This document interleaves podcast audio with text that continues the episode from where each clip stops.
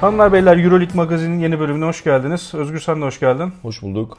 Geçen hafta çift maç haftasını geride bıraktık ve bir defa dörtte dört yaptık çift maç haftalarında. Bu hafta yine dörtte iki ile geçtik. Ama iyi bir hafta diyemeyeceğiz yine. Efes tarafından başlamak istiyorum. Fenerbahçe tarafında biraz fazla konu var. E, Efes tarafında ben geçen hafta Žalgiris maçını kaybedip Olympiakos maçını kazanacağını düşünüyordum. Öyle söylemiştim hatta. Ama tam tersi oldu. Žalgiris maçını kazanıp Olympiakos maçını kaybettiler ama yine ümit vermeyen bir Efes. Valla sezonun iki bölü üçünü geçtik. Gönül isterdi ki burada böyle pozisyonlanmayı konuşalım. İşte ikiden girelim, üçten çıkalım, beş olsun, onunla eşleşelim mi? Artık o hesaplara başlayalım isterdik sezonun bu aşamasında ama iki tarafta da hem Efes hem Fenerbahçe tarafında başka şeyler konuşacağız. Teknikten uzak neredeyse. Efes tarafında sınırsız neredeyse bir bütçeyle kendi ayağına sıkacak opsiyonlar yaratmaları konuşacağız. Fenerbahçe tarafında da yüz yıllık olay Euroleague yönetiminin Fenerbahçe'ye her hani hangi seviyede olursa olsun karşısında duvar gibi durmasını konuşacağız. Efes'te başlayalım dersen, ben Žalgiris maçında yanıltıcı bir galibiyet aldığını düşünüyorum Efes'in. Gerçi çok da hava şey değildi. Maçtan sonra toz pembe değildi gerçi ama maç son üç dakikada falan geldi. Yani Žalgiris çok evet, direndi. Evet. Çok yani en önemli şey istediklerini hep yaptılar. Efes'in son zamanda kazandığı maçların çoğunda zaten Efes'in üç dakikalık bir sekansında kazandığı maçlar oluyor genelde. Yani evet. Geri kalanında hep böyle kafa kafaya giden maçlar. Efes'in bu sene rahat kazandığı maç diyebileceğimiz bir maç ben çok hatırlamıyorum. Son iki üç senede şöyle yapıyordu Efes onları. üçüncü periyodun başına getiriyordu o üç dakikalık ateşlemeyi. Aynen veya öyle. O karakter koymayı. Kırıyordu rakibi yani. Kırıyordu ve oradan da alıyordu, götürüyordu maçı. Bir daha da rakip tamam diyor, geçmiş olsun, bitti bu maç diyordu. Artık Efes'in o kırılmaları, o ortaya işte mücadele koymaları şanslıysak maç sonuna denk gelebiliyor, alabiliyor. Ama bu şeyler çok daraldı bir de. Bu ortaya karakter koyma süreleri çok daraldı Efes'te.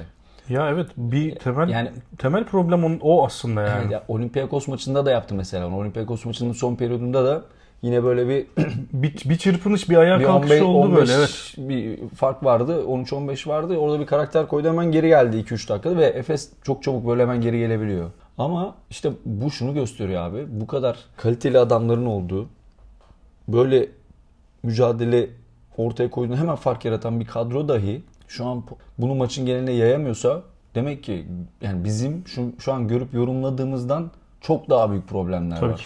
Yani içeride dağ gibi problem var muhtemelen. O kadar büyükler ki sahadaki bu kadar yetenekli adamlar ancak bu hale getirebiliyor. Yani Efes'in şu an puan sıralamasında bulunduğu yer, kaybettiği maçlar yani inanılır gibi değil. Böyle şey tarif nasıl derler?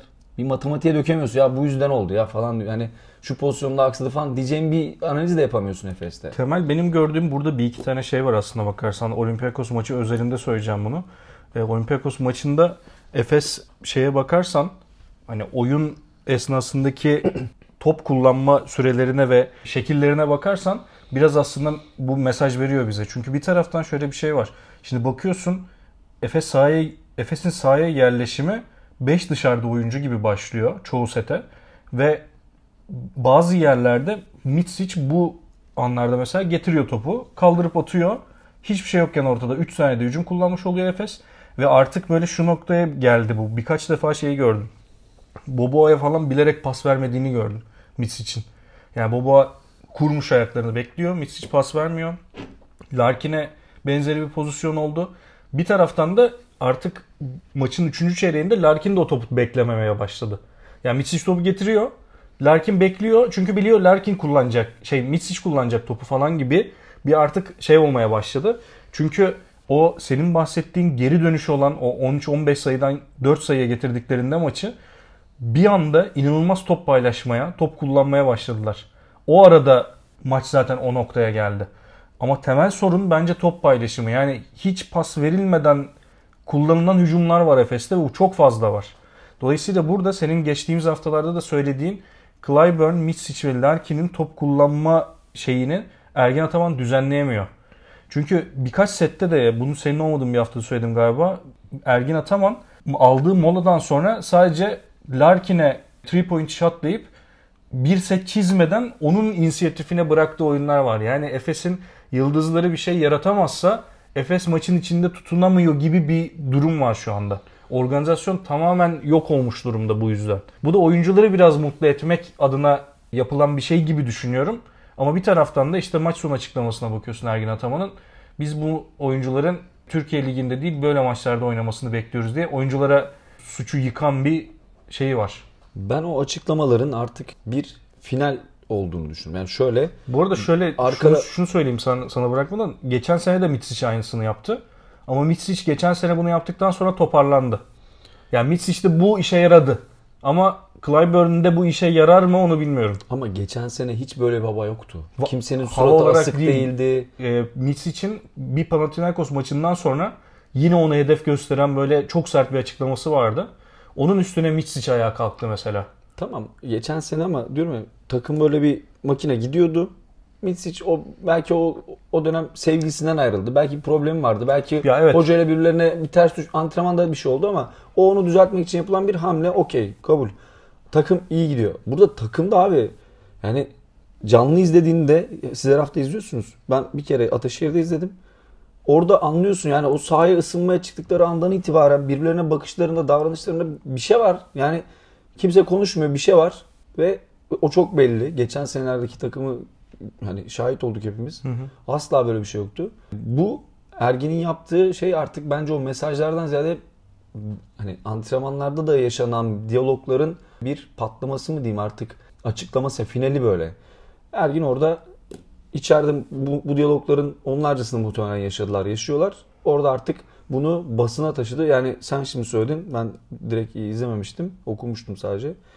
Aynı muhabire gel önce oyuncuyu evet. fişekle, arkadan oyuncu gelsin kendini savunsun. Böyle bir yani böyle bir sahnede dönüyor olaylar artık. Yani evet işte dediğim gibi orada da Mitz işte aynı tepkiyi verecek diye bir şey yok e, Clyburn'da. Yani herkes takım, farklı karakterlerde bir taraftan da. Yani... Takım artık Ergin'de şeyin farkında yani. iki bölü üçü geçti ligin.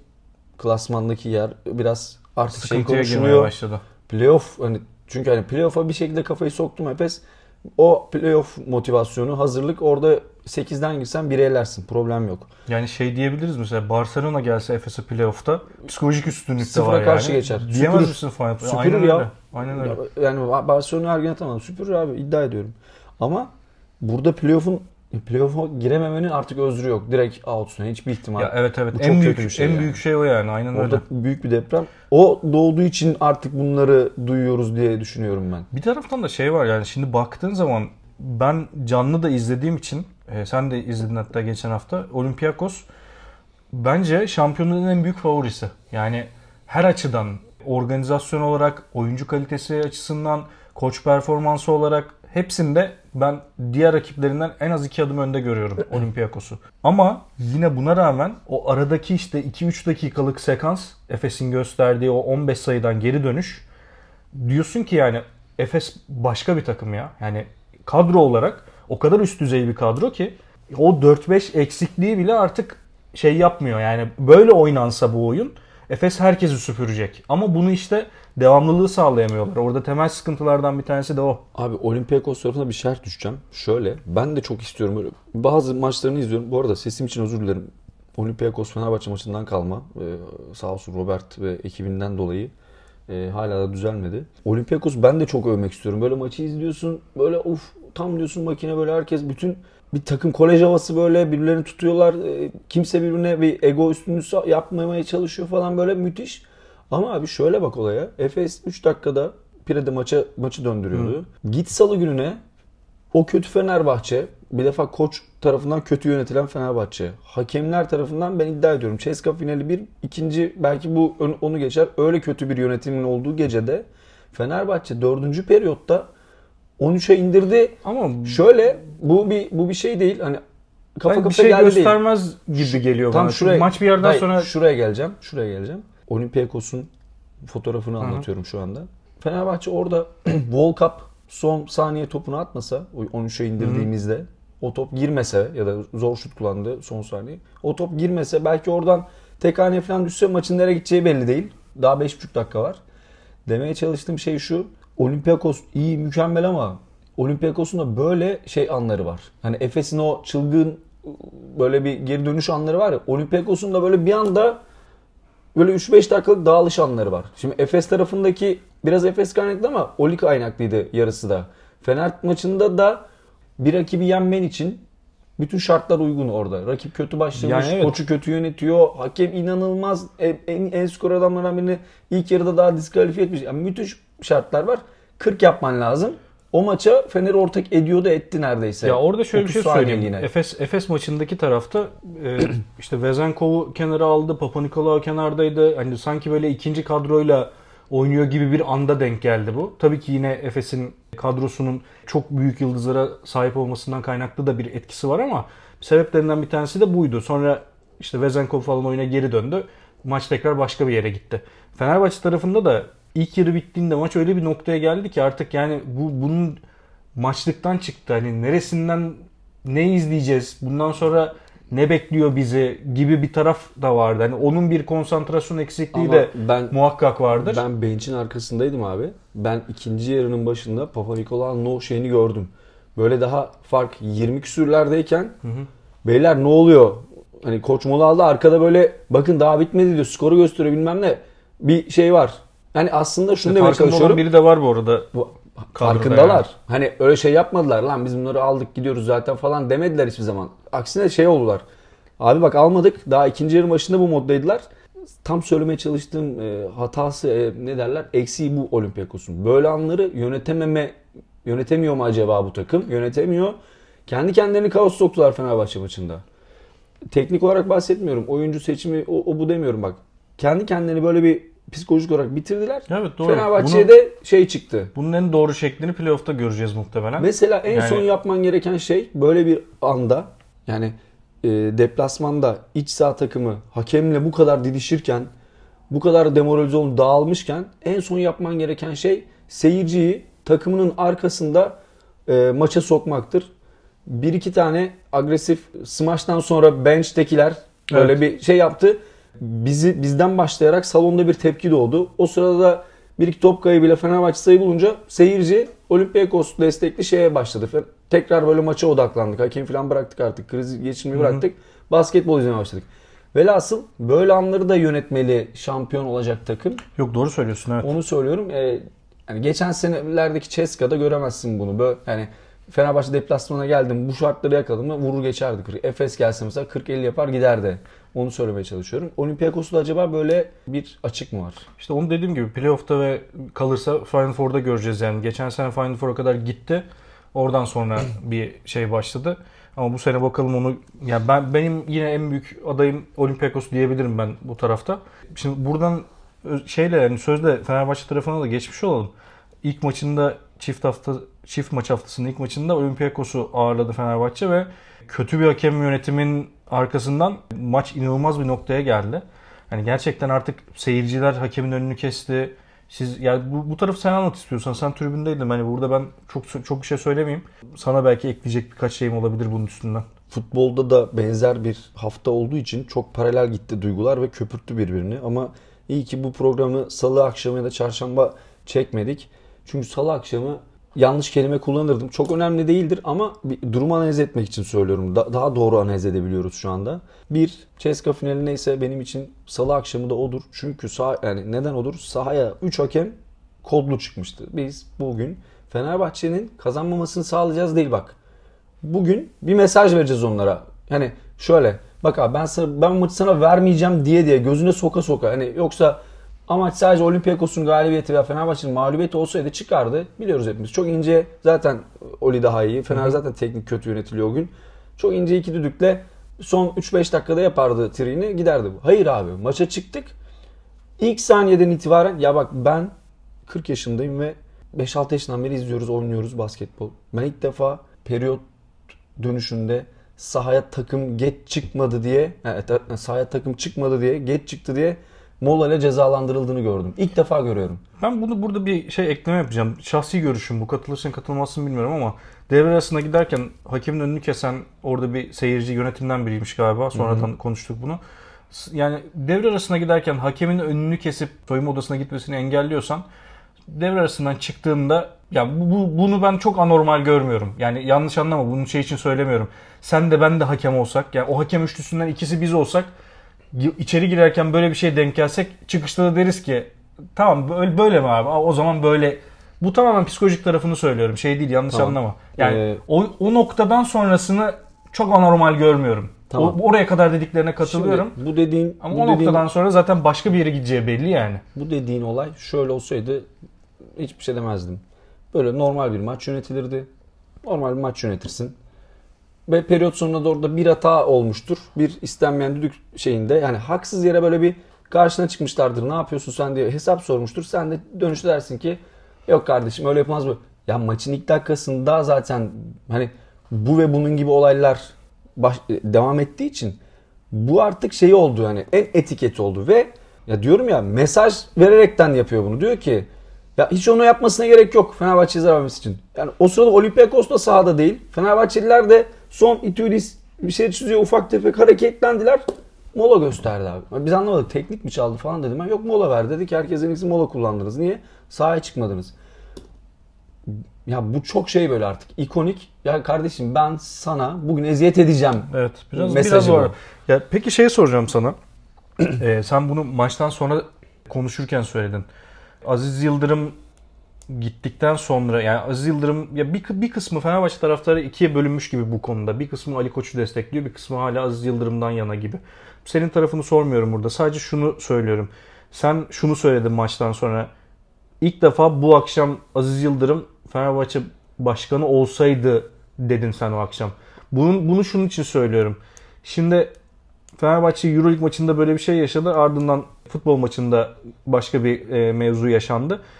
Burada yine sosyal medyada şeyi görmeye başladım. İşte Aziz Yıldırım olsaydı, Aziz Yıldırım olsaydı, Aziz Yıldırım olsaydı. Bu böyle bir algı mı yaratılmaya çalışılıyor sence? Yani bir taraf bu bu bir teori. Hani senin gene geçen söylediğin Fenerbahçe'nin lisansını yırttırmaya çalışıyorlar teorisine başka bir bakış, bakış açısı bu. Yani Aziz Yıldırım böyle bir şey yapıyor olabilir mi şu anda? Yapam yapmıyor diyemem. Yani yapıyor demem ama yapmıyor da diyemem. Çünkü profil belli, sektör belli ve sektördeki işe yaran hamleler belli. Bizim de beynimizi aşabiliyor biraz. Daha belki neler neler oluyordur. E, olabilir. Bu da hatta güçlü bir şeylerden, tezlerden bana göre. Abi biz beş sene olmuş Ali Koç geleli. Öncesine de ben Aziz'in, Aziz Yıldırım'ın son on iki senesinde tarihini veririm spesifik. Hiç desteklemediğim bir başkanlık tarzı olduğu için hep gitsin gitsin diye bekledim. on yedi sene. on yedi senedir hiçbir zaman o akşamki gibi niye yani evet istemedim yani şeyi ne, ne diyeyim. on yedi senedir ilk defa Aziz Yıldırım keşke böyle bir bu akşam başkan olsaydı dedim. Çünkü Ceska finali geldi aklıma. Ceska finalinde o Ceska başkanının korumalarının Kalnietis'e sağdaki topçuya evet. saldırmaları geldi aklıma. Onu orada dik durup böyle kovalaması, gidip hesap sorması geldi. Salı günkü olaylar böyle bir tepki hak ediyor çünkü. O akşam çıkacaktı. Belki oradan hakemi yani zarar vermezsin kimseye bak. Sahaya madde atmasına bahsetsen. Sahaya madde atma yok. Hakimi dövme bilmem ne gibi. Geç çıkartacaksın abi. Orada böyle bir saat tezahürat dinlemesini sağlayacaksın bir yerde. Anlatabiliyor muyum? Yani böyle bir insani bir şey yapacaksın. Eziyet yapacaksın. Öyle bir şey gerekiyor ve bir de abi teknik olarak hareket yapacaksın. Diyeceksin ki buradaki muhatapların kimse bu lisansla ilgili gideceksin. E EuroLeague ne oluyor ya? Bunu bir anlatın abi bize diyeceksin. Buraya bir de bu bir tek değil abi artık hani. Hep açıklama bekleniyor. Bir hakem özür diliyor. Açıklama istiyoruz. Video gönderiyoruz. Onlar bize özür... Ya yeter ya. Bu, bu böyle gidecek yeter bir şey abi. Değil. İşte zaten söyledim bunu. Globalde yani. globalde bu... böyle şey olması lazım. Hani bayağı sonuçta Avrupa'da izlenen bir lig. Artık dünyada bayağı etkisi var EuroLeague'in. Globalde böyle şey olacak. Mesela ilk maça çıkacaksın. İlk maçın ilk üç dakikası Fenerbahçe topçu hiç oynamasın abi yerinden. Böyle bir şey yapmak zorundayız. Böyle bir haber olacak. Basketbolla ilgisi olmayan insanların da buna ilgi gösterici, aa ne olmuş ya öyle böyle şey mi olur diyeceği bir tepki göstermek zorundayız. Başka türlü olmaz. Bu sistem böyle yavaş yavaş yavaş bizi böyle istediği yere götürecek. Yani işte burada dediğim gibi ben o tarafta yönetimsel bir tepkinin olması gerektiğini düşünüyorum ama bunu şöyle yapmak lazım. Yani şöyle yapmak dedim hani takıma şey mesajını vereceksin. Biz sizin arkanızdayız. Bununla biz uğraşacağız. Siz işinize bakın mesajını vermek lazım bir taraftan. Ama diğer tarafta da Koç'un bu ara her anlamda formsuz olduğunu ve kafasında takımda olmadığını görüyoruz. İşte bir de oralar var. Yani şimdi o kadar kötü bir akşamdı ki bir yandan hakemle böyle bir dişiyorsun. Bir yandan takıma bir şeyler enerji vermeye çalışıyorsun. Bir yandan da Koç'un hamlelerini anlamaya çalışıyoruz abi. Yani sezonun başında iyi giden çok iyi bir beşi var Fenerbahçe'nin ki o beşin Kasna, Motli ama yan şeyleri de, payandaları da Pierre'le Hayes Davis abi bozdu. Yani Booker diye bir mola yarattı kendince. Pierre'i oturtuyor. Bu maçta Olympiakos maçında maç gidene kadar Pierre'e dönmedi. Abi Gudur için guard olmadığıyla ilgili pankart falan yaptırmamız gerekiyor herhalde. Ama yani basketbolu bilmiyor olamaz o kadar İtudis. Bence başka bir şey var. Başka dengeler var. Ya menajer şeyine girdiler artık böyle. Bu bunun topçusu az oynatayım, bu bunun topçusu parlatayım modunda. Çünkü Edwards var. En son... o, o pozisyonun adayı. Edwards'a şey kurarsın. Olympiakos Tom Edwards'ın maçı biliyor musun? Yani o Edwards'a diyeceksin ki yirmi otuz üç mü oldu? otuz üç oldu galiba. otuz üç oldu. Edwards gir abi. Bildiğin gibi oyna. Yanına da kimi istiyorsun? O kadar şey vermiyor işte yani. Abi işte bak hani o, onu o kadar o vermemesinin sebepleri vermiyor. Var. O sebepleri beyninden atsa normal evet. Sağlıklı bir koç öyle şunu yapar. Edwards gir abi. Git yanına da is- kimi istiyorsun? Rebound şu bu. Valla yani bir beş evet. Sipariş ettirirsin ona. Çıkar. Kumar çünkü bu. Ve o tutabilir o kumar. Bir anda arka arkaya sekiz tane şut atabilir yani. Evet, rahatlayıp. Evet. Ya şey bir taraftan Fenerbahçe tarafında da hani o Milano ile anlaşan Şabaz Napier'i de Fenerbahçe'ye önerilmiş. Fenerbahçe istememiş bu arada. Oyuncu profiliyle ilgili bilgim var mı bilmiyorum ama. Ya o zaman yani e... müthiş bir adam getirecekler o zaman. Yani bu kadar istemeyip istemeyip Guduric'le bir numarayı çözmeye çalışmak. Fakundo'yu almadılar. Şabaz Napier'i almadılar ki Şabaz Napier'in ben şeyini biliyorum. LeBron James özellikle Miami'de oynarken Şabaz Napier'in en beğendiğim guard falan diye takıma draft ettirdi. Hani ne hangi profili bekliyorlar daha bilmiyorum yani orada. Bence Fenerbahçe kötü yönetiliyor. Şey yönetim olarak. Yönetimdeki kötülük artık sahaya bu, buralara bu şekilde yansıyor. Nasıl yansıyor? Fenerbahçe muhtemelen menajerlerin kucağında şu anda oradan oraya sekiyor bu guard olayı ya da ne transfer aranıyorsa. Bu da koç da ortak olduğunu düşünüyorum artık. Kendi hesaplarıyla Marco seçimi. Bunun en büyük örneği. İzahı yok ya. Yani mantık izahı yok. Çünkü Marco'yu izleyin abi. Bütün maçları izle. Her maç arka arkaya şöyle bir elden top veriyor. O elden topu veriyor, gidiyor basket faul yaptırıyor rakibe. Tam bir de böyle kırılma anlarına denk getiriyor bunu. Ve Marco'ya topu vermeye devam ediyoruz ısrarla. Bu, bu şey mi acaba? Sırpsal bir problem mi? Mitzic de aynı şey yapıyor çünkü. Ya, inanılmaz. Marco geçmişte böyle işlere hiç girmiyordu. İki numarasını oynuyordu, alıyordu şeyde ve çok seviyorduk Marco'yu biz. Marco da artık antipatik olmaya başladı. Yani şu, Marco kendi kendine demesi lazım. Yani. Şunu demesi lazım. Abi beni böyle oynatma. Ama muhtemelen burada Marco talep ediyor. Yani o şeyin, o ikinci oyun kurucu rolünün Edwards'a gitmesini istemiyor muhtemelen. Ya da kendi bir parlayıp tekrar mı M B A yapmak istiyor bilmiyorum ama işte artık biz bunları düşünmek istemiyoruz. Sahada çok basit bir oyun var, basketbol var ya doğrular çok basit. Doğru zamanda mola alman gereken yerler belli, oralarda müdahale etmen... Abi bak, Olympiakos faciasını yaşamışsın salı günü. Hem psikolojik hem fiziksel, her şeyi dayak yemişsin. Taraftarla da böyle bir aranda şey olmuş. Nedir abi en iyi şans? Alba içeri geliyor değil mi? Ne güzel. Müthiş maç. Müthiş maç. Öyle de oldu.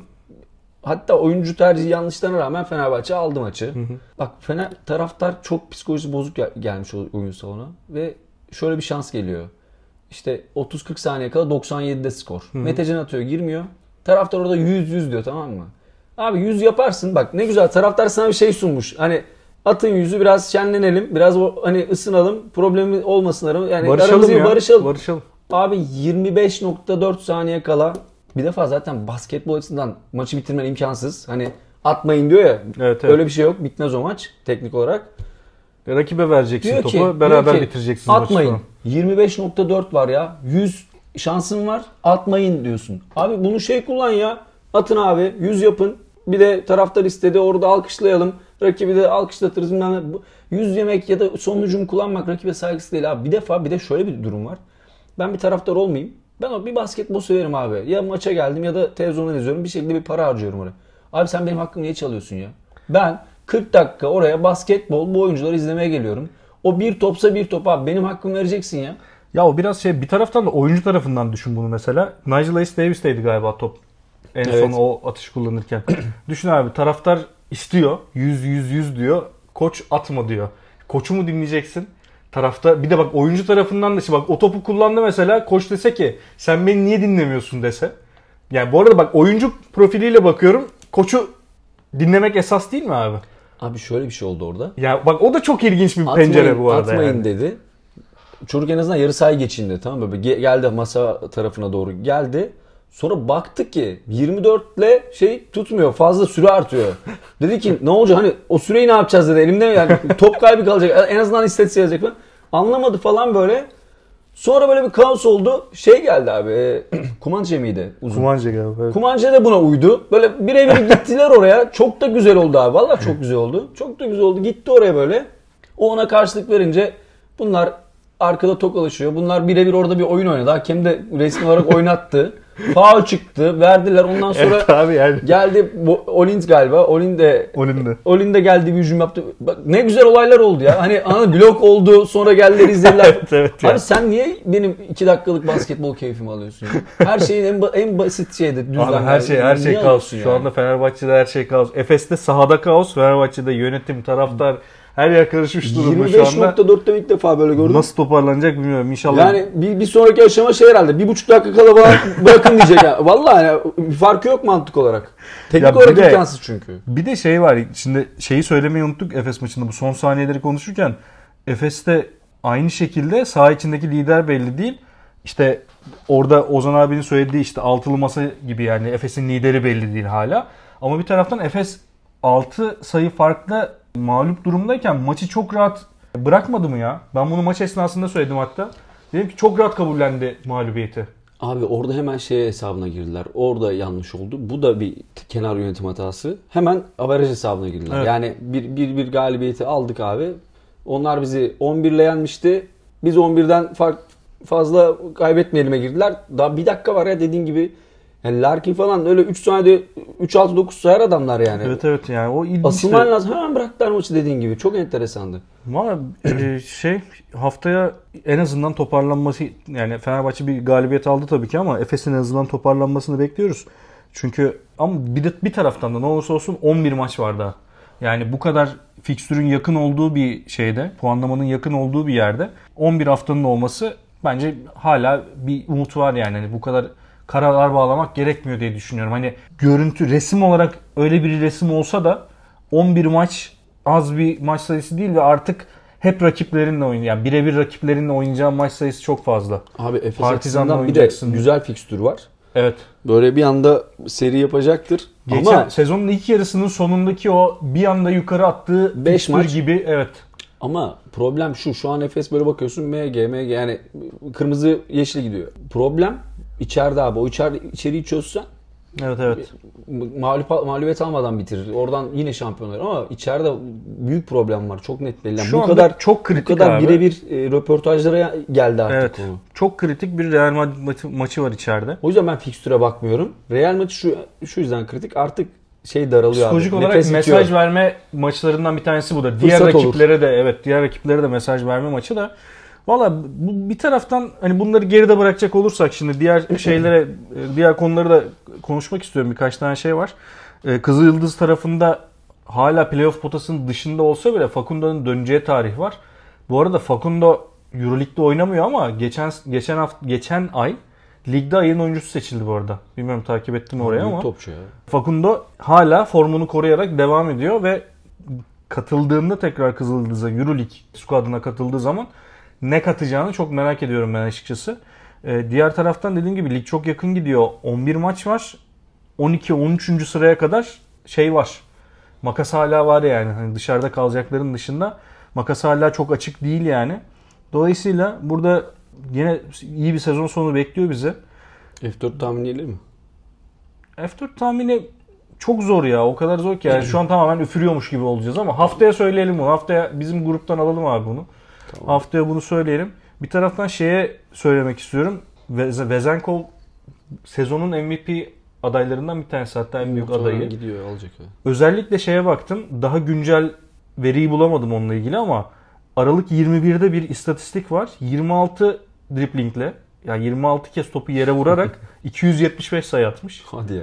Şu anda üç yüz doksan beş sayısı var. Hadi yirmi beş daha koyalım biz yani. elli dripling diyelim.